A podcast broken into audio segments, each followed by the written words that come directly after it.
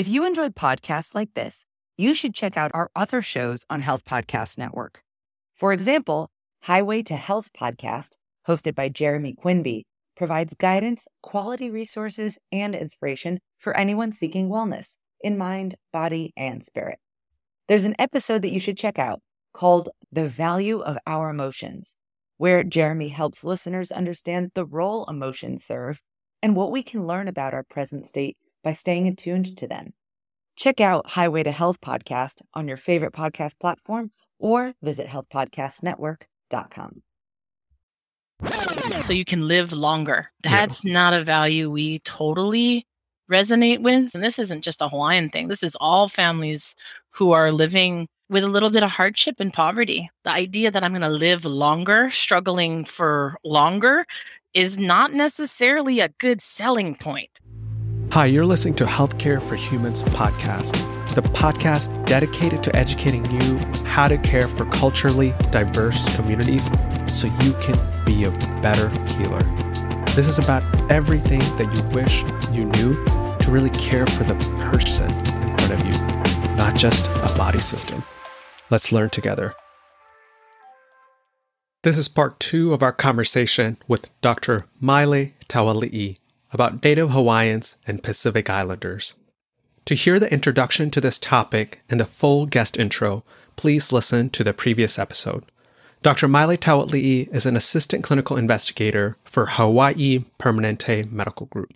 In part two of this conversation, we talk about understanding cultural values such as aloha and ha'aha'a, communicating about health in a way that matters to the patient, bringing up the effect of land trauma in a patient encounter, and end the episode talking about the importance of respecting patient beliefs. Here's Dr. Maile Tauali'i again. Okay. And I think you mentioned a lot about culture just a second ago, about culture connecting to music. It's hard to distill culture of such a diverse population. There's the importance of land. I mentioned that already. And family, right? Aina is family. So a lot of mm-hmm. Pacific mm-hmm. languages understand that family is land and land is family. And aina is that which feeds you. The word aina actually includes the word I, which is our word for nourishment. Yeah. So that was one of them. And then other values, I think I sent this to you. Yep. It came out because different people have tried to capture this diversity into things that's understandable for folks in America, wherever they are. Aloha, malama, lokahi, right? Those things came up. Maybe you can help me understand them. Sure. I don't even know if I said that right. Yeah. We'll start with aloha. There's a misunderstanding about what the meaning of the word aloha is. Mm-hmm. Aloha mm-hmm. doesn't mean hello or goodbye. It doesn't mean any of those things. Aloha is an exchange of a relationship between two people or many people alo is like face to face and ha is my breath of life. When I greet someone from a Hawaiian community, we will embrace each other and we will breathe. N- never good for COVID, but that's how a traditional greeting is done because it's an exchange of your life force and it's reciprocal. I give to you and in exchange you give to me. So aloha and the whole concept around aloha is about having a, an exchange and a respect and a willingness to give as much as a willing to receive and an understanding that both have to occur. And now that's a really important value. Like just that one alone is super valuable as a pearl to walk away as a provider that we as healthcare providers have to be as willing to accept care for ourselves as much as we want to give it. So Hawaiians, all Pacific people we actually have a very profound respect for healers and not just our traditional healers, but our doctors, our kauka are very respected in our community. People oftentimes will talk about distrust of the medical system. It's not the doctor who is the distrusting part. It's the system that may not work for us. But we have a huge, profound respect for healers and healers give to us and that's an uncomfortable thing in our community to just have someone constantly giving to you you want to give back to them so i remember being with with older folks who always want to take a gift to the doctor or to the, the teller at the bank machine the behind the counter because someone's helping you, you want to help back. So for Mhm. providers to understand that we see what you give us as help and, and as service and exchange, and it puts us a little bit off because we may not always be in a position to give back to our provider, and our provider might not want us to give back. But that's an important balance. And so I think the pearl to walk away with that from a provider perspective is to think about how do you let your patient know that it's your joy to give? That fulfills me as a provider to care for my patient. And that's the gift that I get as being a caregiver. So you don't have to give back to me. You can just take the medication and the advice and look after yourself because that's the greatest gift you can give back to me. And understanding that's something that is happening in the minds of Pacific people is we're indebted if we can't give back to you as a provider. So make the gift of healthcare be something that you want to give. And that I think would be a very good way to kind of balance that displacement that occurs when we can't give back to you as a person. So that occurs. I I just have to say Okay. I'm just so glad I got you on this podcast. That was so good. no, but really. And because we're also in healthcare systems in the US, it's become so transactional. Mm. We talk about people as customers and consumers, Mhm. and that makes the transaction feel like it's taking from me because Mhm. I'm providing a service, but also burning people out a Mhm. lot. This idea of like, wow, you actually care about me too, just knowing that. And focusing on it's a joy to take care of you. This is not something I'm doing for the money or service. We're in this together and I'm hoping to support you in this healing. Yep. That that idea captured by Aloha is Yep. amazing. Okay. Awesome. All right, Got keep that. going. Mhm. One that I think is really important within the healthcare provider space is ha'a ha'a. Ha'a ha'a is like humility. We are taught as island people to be very humble, just very respectful of our energy, of our space, and how we interact with other people. So being humble isn't about being weak, it's about being respectful. And respect is really, really important. And so, just a couple of thoughts about conversations I've had with providers. I've had a provider talk about how the parent of one of her, she was a pediatrician and she was seeing a patient, and the parent was like, like almost aggressive. I want to say almost, but the parent was just like, don't talk back to the doctor like that. Hmm. And almost like thinking it was a child abuse setting. But what it really comes down to is we teach our children to pay incredible amount of respects to doctors to police. Respect is a reflection of us as parents. It's super disrespectful if our children are not respectful. And so for a provider to understand that that respect and that humility is really a cultural value and to just understand that a parent is not necessarily abusive if they are trying to get their child to respect the caregiver the doctor Mm. provider. And so to just understand that this is a cultural value of humility and of respect that's a huge part of who we are as a people. Pacific people are very proud and respect is a huge part of who we are as a people. So ha ha'a of an important concept. This idea of malama of lokahi i think ties back to aloha really well. Kahi is like a sense of unity or unification. It's a one voice together is unified. We talk a lot about this with COVID and just how important being one solid community working together to stop the spread of illness to make we wear masks for our family for our community those values around caring for others, even if it's uncomfortable to wear a mask, even if it's uncomfortable, you don't really want to get a, an immunization. You're not doing it for yourself, you're doing it for your community. And those are values that are really just this idea that we are in this together resonates very well with our people. And so thinking about ways that you think about interventions, I always think about diabetes. We offer diabetes education to the individual who has diabetes. But in a Pacific Islander family, the person who has diabetes may not necessarily be the person cooking the food. So just educating the patient who isn't the food preparer actually makes things worse in some ways because now I know I'm not supposed to eat this food and I don't want to be disrespectful. My my wife or my grandmother, whoever's in the home is the food preparer and they didn't go to the diabetes class, so they don't know I'm not allowed to eat that anymore, but you don't want to be rude or disrespectful. That respect is a really important thing. I recommend that we talk to entire families when it comes to talking about food decision making and meal changes because everyone in that house who eats together, who celebrates just a daily meal. It's not one off individual who's going to be making food decisions.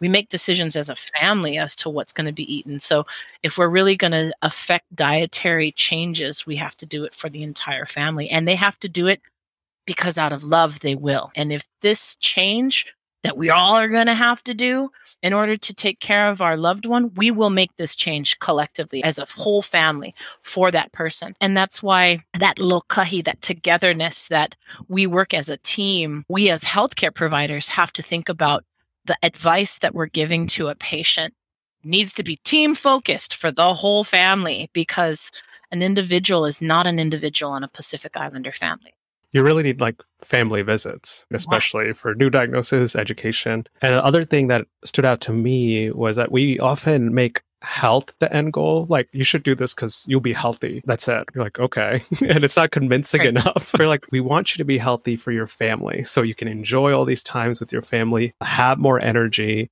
live longer. Like, this idea of why do we focus on being healthy? Taking that next step and connecting to what matters to the patient rather than just saying, you should do this because it's a healthy thing. Right. And then that so you can live longer. That's yeah. not a value we totally resonate with. And this isn't just a Hawaiian thing. This is all families who are living with a little bit of hardship and poverty. The idea that I'm going to live longer, struggling for longer, is not necessarily a good selling point. But talking about the ability to transfer the legacy of your life to another younger member of the family so being around to ensure that they can take the knowledge that you have and do better and grow the family and grow the wisdom that puts less on the timeline of how long I'm going to have to do this and more about the quality of the message so that my next generations to come will do better than me because that resonates with us. That's why the other aspect of family visits is important because not only do you get the entire family involved in the care team, you get some of those young boys who think they're going to live forever to think maybe I don't want to do dialysis. Like maybe I should hold back on the rice because I'm hearing them tell me that could be a big problem for me. And maybe it can serve as part of that prevention if we involve the whole family because nobody really wants to go to dialysis three times a week. That's not anything anybody wants to sign up for. And those young kids who are oftentimes the ones driving their elders to those appointments, letting them know that there's a way to avoid that, that it's not inevitable, that diabetes is not a given, and that mm-hmm. it is not in our anthropological record at all. We didn't have diabetes. It's not a curse that we have to live with. Yeah. And I think that hope that it doesn't have to be this way, as you're saying, like not everybody has to get dialysis. I wonder if that's linked to also this idea of cultural historical trauma. Because the Lokahi triangle, I think part of it is making sure you talk about the physical, the mental, and the spiritual. When we talk about diabetes, we just talk about the physical. Mm-hmm. But I mm-hmm. think there's probably the mental and the spiritual aspect that we never touch upon. So, this idea that there's something not right in the system. And that's what causes diabetes. That's part of the spiritual, like I talked about with the access to kalo or traditional foods, as well as that mental of just missing the goodness of home in a bite. And so the diabetes is the result of a disconnect from the land and our culture and our way of life. And now in Washington state, how do you reconnect to that? And I think when you think about, okay, how as a provider do I talk about all three aspects with a patient? Here's why you have diabetes physically, here's what's happening in your body. But the mental and the spiritual aspect of it is I know you're away from home. I know you're away from the things that heal you. So, how are you as a patient? And it could be a question that each individual patient has to think about. Like, how do I connect to the things that I'm missing in the spiritual and mental aspect of trying to heal? And not everybody has the ability to get back on a plane and go home. So, Lake Washington is not exactly the Pacific Ocean. But putting your toes in the water, it's asking people what they used to do as a child to connect and what can you do today like that. But, you know, thinking about how would you heal if you were back in the islands and can you do that here? I think you mentioned music earlier. Anything else? There are some amazing festivals that happen in Seattle in the Washington mm-hmm. area. Folk Life Festival, which happens in May. Tell your patients, go to these things. Even if it seems like, ah, oh, humbug, I don't want to go to these things. They will be healed by being surrounded by other people who are just celebrating what it means to be a Pacific person wherever they are. When you're talking to your patients, like find ways. Do you know about these events? Do you go to these events? There's civic clubs, which are basically like community organizations that were set up actually by a Hawaiian royalty that are in Washington state. There's a Washington Civic Club for the Hawaiian community for the Samoan community, big part of it is church. But I think as a provider, asking, do you know how to connect? How are you fulfilling your need to still stay connected to your culture? Especially this last couple years with COVID, where we did way too much social isolation. I still think that we did a disservice to the world by saying to socially mm. distance when it's really physically distance yourself from people, but don't socially distance from anyone ever. That's never a good thing. And so, really, just reminding patients that the celebration of Pacific cultures is happening all over the country. And Washington is a place where these things are happening and have been happening for years. Go to them because you'll see your people just connect back to the music and the sounds and the laughter and the joy and every provider should ask their patient, are you connecting to the things that are important to you? As a Hawaiian, I, I dance hula. I danced hula when I was in Seattle too. There are halau, there are all sorts of things that connect people to each other and to culture. And people should embrace all those things, not mm-hmm. just as a way to stay fit. We don't dance hula to stay fit. We try to stay fit so we can dance hula. That's and that's such a great prevention conversation. Exercise so you can practice your culture and stay in shape so you can celebrate all those things. Because people will say, Oh, I can't dance anymore because of my knees. How do we get your knees in better shape so you can do it? And that's the driving force. Our culture isn't a tool, but it's what we want to work towards so that we can celebrate it. So, what a beautiful way to frame it. I think the other question was the cultural historical trauma. Is there a way to bring that up or acknowledge it even as providers or clinicians? Because it's also hard to it's hard to heal from it. Yeah. I, I, when i've talked to providers about this especially here in hawaii i had a provider once say to me so i have a patient coming in the next 15 minutes. Should i ask him about the overthrow and if the overthrow has oh, impacted their diabetes? And i was like that, well, that wasn't exactly what I meant. And they were like, what do I say? What are the words yeah. that come out of my mouth for me to recognize that I get that there's hmm. something mm. that's happened in the past and how does that affect you today? One of the examples that I gave to this provider, it, this was during the time that there was and still is a threat of the destruction of one of our mountains, Mauna Kea, the building of the 30 meter telescope. And we were fighting and still are fighting to prevent the destruction of sacred lands. So at the time mm-hmm. that this was happening, I told this provider, you could say something like this. You could say, Hey, Mr. Kanakaole, I hear there's a lot of stuff going on in the land fights back home in Hawaii. Is any of that bothering you? And if the patient might say something like, Nah, I don't care about that stuff. That doesn't affect me. Or they might say, Actually, I can't sleep at night because I think about what's happening back home in the islands. This recognizing that there is something that could be bothering, honoring the fact that culture and connection to land could be causing some distress. And I think when I was trying to help this provider think about how to connect, was just a recognition that these things could be impacting someone's health. Even though a lot of times as healthcare providers, we're trained to think about the body itself and not necessarily the mental health, but recognizing that land trauma affects physical health and that mm-hmm. we get that. And I know a lot of my providers would be like, look, I have 15 minutes. Do I really want to bring up the overthrow? So I think in Washington state, some of the things that I would recommend is just be mm. like, hey, when was the last time you were home? And does that being away from home, how does that affect your health? What do you miss the most about it? And have you found ways to heal some of the pain that you feel because you miss the islands. Because I can guarantee you, every single island person that is seen in a clinic is missing home in some way or another. And it could be a second generation who's never even been home and, and is ashamed of not having connection to their land. But there's a loss there we have so much love for our lands that when we aren't connected to them, it, it can cause just as much harm as losing someone. So, yeah, that's a powerful thing and something I think definitely warrants at least acknowledging, no matter how much time you have. It's such an important part of somebody's mental health and experience. Absolutely. Okay. The next topic is about any healing practices that we should be aware of, any ceremonies and rituals, herbs, plant based healing, prayers, massage. Mm-hmm. Yeah.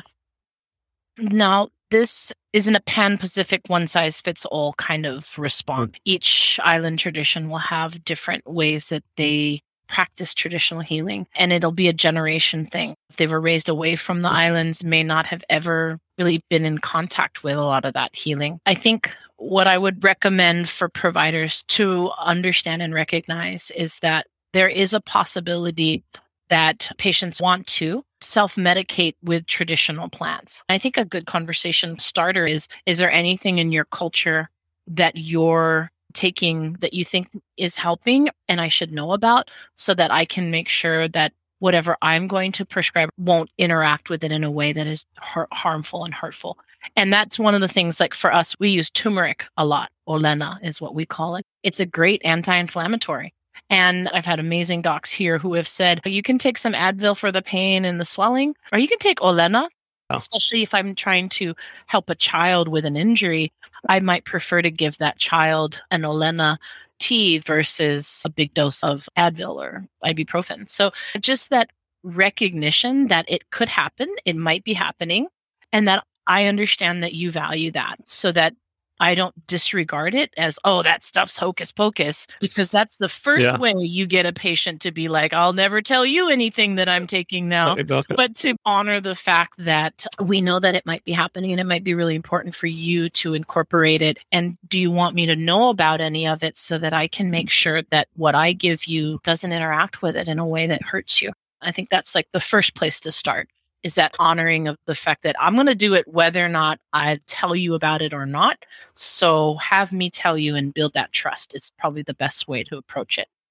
As far as what traditions we celebrate, it's not as common, I think, in Washington state as it might mm-hmm. be here in Hawaii, because here in Hawaii, we have a lot of practitioners who are teaching and accessing our plants and our traditional processes a lot more. So, folks in Washington state may not necessarily have access to practitioners. So, it might be more like home healing remedies that they use or, or traditions like we have Lomi, which is massage. It's a very vigorous massage style. And I think what providers might just take away from something like that is the idea that hands heal and touches can be very healing. It's never good for a provider to flip through a pamphlet on Hawaiian medicine and just, you should try Lomi Lomi and never about it. My hesitation with providers learning about some of our practices without fully learning about our practices, that it should be more of a, I respect that these are things you might be using and we know they can touch is really good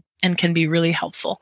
So if you're doing those things, I get that's important and I I celebrate that with you. And if you have access to that, then lucky you, because this stuff is good. That kind of respecting what folks are taking and what they're doing, I think is just really important to have that open relationship between a provider and a patient. Yeah, that's a good summary. Okay. Last question. Sure. What does it mean to be fully seen by a provider for you and how, do you have a good example of that? Fully seen by a provider. I have an example. Yeah. And it's one of your one of your docs, Mark Cook. He's gonna love it. Oh yeah. Mark, when I delivered or had my second child, Mark was caring for me. And I told him I really wanted to deliver my baby in a traditional way in Hawaii. And he's like, well, what does that involve? I said, well, we'd have to go to a place that is known for birthing. And his thing was, oh yeah, let's go. And he was so let's I he was just it wasn't like he was I knew he wasn't really coming with me to Hawaii to give birth to my child in the woods. But he understood that was something that was really important to Mhm. me. He was funny and he was understanding and he made me feel like he was game. But then he reminded me that I do have some medical issues and that it might be best to not try to get on a plane last minute to fly out to Hawaii to give birth in the woods. Not that he was against it. It just for my own personal health might Yeah. be safer if we were to go ahead and have that baby in a Kaiser facility. But it was that fully seen, like he he didn't laugh at me that I wanted to do that. He was incorporating his own traditions. He was going to have a Mai Tai on the beach after, but he got that it was important to me. And he didn't make me feel like my desire to want to do that was silly or stupid. And so I think that's really important that whatever request that a patient says, I'd really like to do this, to not necessarily go, oh, that's just stupid. Don't do that. but to be like, let me understand a little bit more about why Yeah. you want to do that. And just that understanding that a provider, even if they aren't from your culture, even if they don't understand it, to be willing to want to learn and ask Mm. about it and be interested. That's, I think, what it means to be fully seen. And that applies not just for Native Hawaiians and Pacific Islanders, but for any. Your patients want to know that you listen and you understand it's important and you want to make sure that you can do everything you in your power to honor and recognize that's something that a patient might want or need for them to be healthy. Even if you can't do it, I think provides that I see you, I see that it's important. I can't participate in that, but I can participate if we do it here in this way. All of our patients just want that. All of us want that. Even as providers, we want to be heard and seen and respected and to know that our desires for our own wellness and what we need in order to be productive and helpful and useful and loved and to love others is we need to feel good in our skin and feel safe and being able to talk to people about our care needs. That was great. I Great. feel like I need to give you a bigger platform. I honestly don't know. There were so many good parts to this podcast. I don't know what the hook's going to be. I'm stressed out about it. But thank you so much joining, Yeah. for joining us, Maile. I told you when I started, all I heard when I mentioned your name to the folks were, you were cool. You are cool. I am cool. You should come out to Hawaii, Raj. I have a 20 acre farm where I grow all these traditional foods on land. Thanks for joining me, Raj Sundar, in another episode of the Healthcare for Humans podcast. If you enjoyed this episode and would like to help support this work, please share it with others and leave a review. Show notes can be found over at healthcareforhumans.org. Feel free to contact me through the website for feedback and show ideas, or email me at healthcareforhumans at yahoo.com. Thanks again, and I'll see you next time. This podcast is intended for educational and entertainment purposes only. Views and opinions expressed in this podcast do not represent any of the participants' past, current, or future employers unless explicitly expressed as so. Always seek advice of your physician or other qualified healthcare provider with regards to your own personal questions about medical conditions you may be experiencing. This Healthcare for Humans project is based on Duwamish land and makes a regular commitment to real rent Duwamish. If you enjoyed podcasts like this, you should check out our other shows on Health Podcast Network. For example, Highway to Health podcast, hosted by Jeremy Quinby, provides guidance, quality resources, and inspiration for anyone seeking wellness in mind, body, and spirit. There's an episode that you should check out called The Value of Our Emotions, where Jeremy helps listeners understand the role emotions serve and what we can learn about our present state by staying attuned to them. Check out Highway to Health podcast on your favorite podcast platform or visit healthpodcastnetwork.com.